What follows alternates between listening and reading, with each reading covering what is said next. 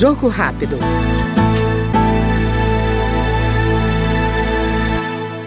A Comissão de Trabalho da Câmara aprovou o projeto que obriga os empregadores a comunicarem à autoridade sanitária e aos empregados a ocorrência no local de trabalho de casos de doenças que necessitem de isolamento ou quarentena. O objetivo é facilitar o acesso do trabalhador a eventuais benefícios previdenciários.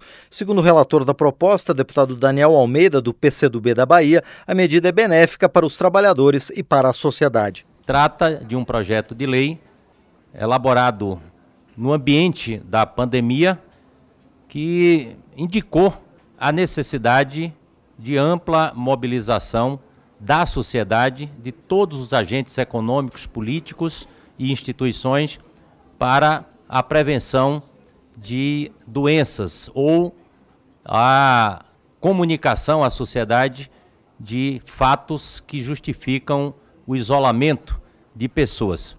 O projeto, portanto, propõe que os empregadores fiquem obrigados a também fazer a comunicação às autoridades da vigilância sanitária as autoridades públicas, sejam municipais, estaduais ou da União, bem como aos empregados, para que esta responsabilidade não fique apenas sob a, a, a tarefa do poder público.